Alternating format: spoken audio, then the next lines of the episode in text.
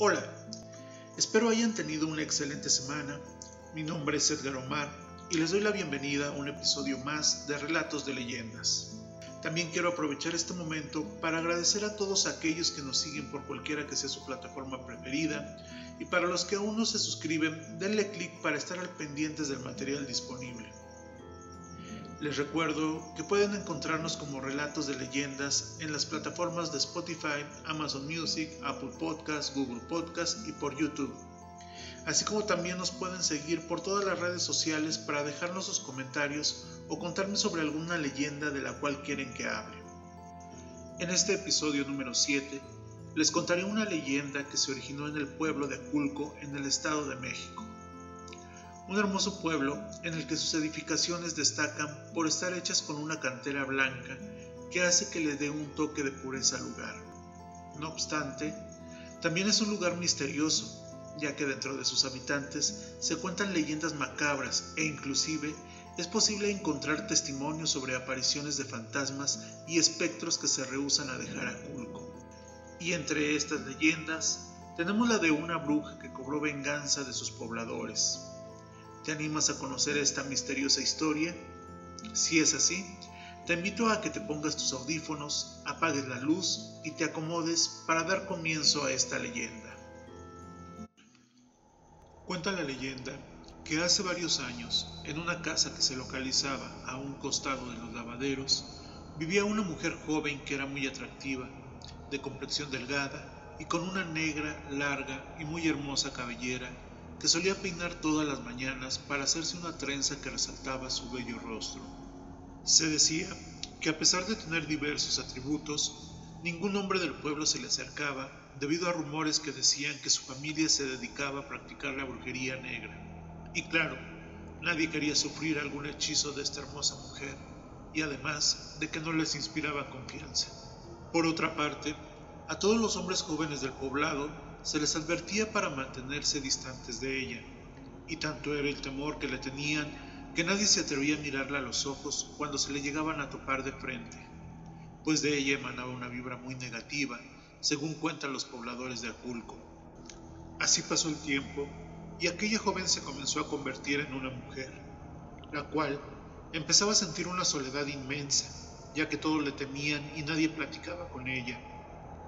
Esta solitaria mujer comenzó a tener un enorme deseo que se gestaba en su corazón, y era que anhelaba tener un hijo, pues ella estaba segura de que sería una excelente madre, que a pesar de que la gente no la quería, ella se sentía muy capaz de darle a su hijo la mejor crianza jamás soñada.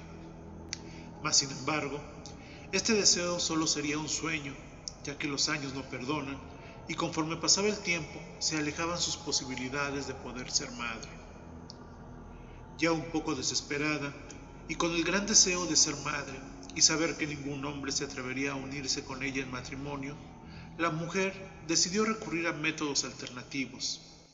Y a métodos alternativos me refiero a aquellos que eran el dejarse llevar por fuerzas oscuras, que poco a poco la fueron envolviendo. El tiempo continuaba su curso y la ira y el odio crecían cada vez más en esta mujer al ver cómo no podía ser madre. No obstante, cualquier dejo de cordura se extinguió una tarde, cuando caminando por la plaza, escuchó a dos mujeres del pueblo cuchicheando y burlándose de ella, debido a su soledad y porque aquella desgraciada no podía engendrar nada más que soledad. Estas burlas hicieron enfurecer en gran medida a esta mujer, haciendo que este acontecimiento se desencadenara en una venganza a costa de su propia existencia. Esa misma noche, la mujer furiosa por las burlas y molesta por su soledad y por no poder ser madre, se dispuso a invocar al mismísimo diablo con gran decisión y coraje. Al tener respuesta de éste, acordó un trato con él a gritos tan fuertes que varias personas despertaron espantadas al escuchar los gritos y risas de esta mujer mientras hacía el trato con el mismísimo diablo. Cuentan que los gritos eran como cantos con una voz de ultratumba que hacían temblar a todo aquel desafortunado que los escuchara. Poco tiempo después de este suceso, el pueblo de Aculco se volvió un pueblo lleno de terror, debido a que un día, de repente se reportó la desaparición de un niño, cosa que nunca había pasado hasta ese momento en ese tranquilo poblado. motivo por el cual los pobladores espantados comenzaron a cuidar más a sus niños, ya que pensaban que algún forastero se quería robar a los niños del pueblo. Pero después de este primer niño desaparecido y de las medidas de seguridad que tomaron, al poco tiempo se desapareció otro niño y después otro. Al pensar en estos hechos, se les hizo una gran coincidencia que no hubiera ningún forastero en el pueblo y que estos niños se hubieran desaparecido sin una explicación lógica. Los pobladores convocaron a una reunión para saber qué iban a hacer con estos casos, a lo que entre la multitud se escuchó un grito. La bruja fue, la bruja se llevó a los niños, yo la vi cuando se llevaba a este último niño. En ese momento, la gente enardecida se armó de valor y armados con antorchas, hachas, piedras y todo aquello que pudiera lastimar, se dirigieron a la casa de la bruja. Comenzaron a aventarle piedras a su casa para provocarla y así saliera. Sin embargo, nadie abría la puerta. Al no ver respuesta, y cada vez más molestos, la gente decidió entrar por la fuerza. Pero cuál sería su sorpresa al entrar en la casa se apreciaba una espesa niebla que cubría el ambiente y se sentía un frío que hacía temblar a todos. De repente, una voz profunda surgió de un gran árbol que estaba frente a la casa. La voz era como de ultratumba. Primero, la voz comenzó a insultar a todos los que estaban presentes con injurias y palabras de odio. Después, cuando el terror ya había apresado a todos los presentes, se escuchó nuevamente la voz confesando ser la misma mujer que habían llamado bruja, y que sí, ella había raptado a los niños como venganza en contra de todos los del pueblo. Al escuchar esto, y lleno de coraje, un hombre quebró su propia pasividad y sacó un hacha que traía entre sus ropas para inmediatamente dar un hachazo a este árbol. Pero cuál sería la sorpresa, que después de recibir este gran hachazo lleno de coraje, se escuchó el grito lleno de profundo dolor por parte de un niño. La bruja comenzó a burlarse de ellos y les dijo que no podrían hacer nada, ya que las almas de los tres niños estaban ahí junto a ella. Por eso, si alguno de los pobladores intentaba hacerle algún daño al árbol, no solo sufriría ella, sino también los niños. Durante estos hechos, las madres de los niños desaparecidos estaban presentes Así que se aventaron a los pies de este hombre que había dado el hachazo para rogarle que no dañara más al árbol por piedad a sus hijos. El hombre, al ver la desesperación de estas madres, comprendió su pesar y asintió con la cabeza. Además, hizo prometer a todos no dañar el árbol. Así pasaron decenas de años y nunca pudieron rescatar a los niños, y aquella historia se volvió una leyenda muy conocida que se narra en el pueblo de Aculco.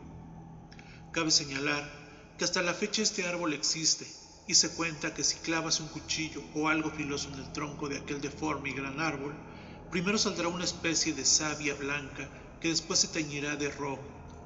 Y algunos pobladores aún cuentan que si pones atención cuando hay un gran silencio alrededor del árbol, podrás escuchar los quejidos y llantos de aquellos niños desaparecidos. Al mismo tiempo, Escucharás la risa de aquella bruja que estará atrapada dentro de este árbol junto con los niños hasta el final de los tiempos. ¿Qué opinan de esta leyenda?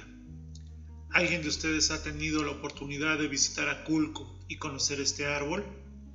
Si es así, déjenme sus comentarios para saber cuál fue su experiencia. Creo que muchos de ustedes conocen historias sobre brujas y sería interesante me las comentaran para poder transmitirlas en este programa y así hacer que crezca este legado cultural de leyendas que tenemos en nuestro país. Porque siempre va a ser interesante conocer leyendas que nos permitan tener una buena plática en alguna reunión o con nuestra familia. Les deseo una excelente noche y una maravillosa semana acompañada de cosas buenas. No olviden compartir el podcast con amigos y familiares y suscríbanse para estar atentos a los nuevos episodios. Les recuerdo que lo mejor de la vida no se planea, simplemente sucede. Soy Edgar Omar y recuerden que tenemos una cita la próxima semana con una leyenda más aquí en Relatos de Leyendas.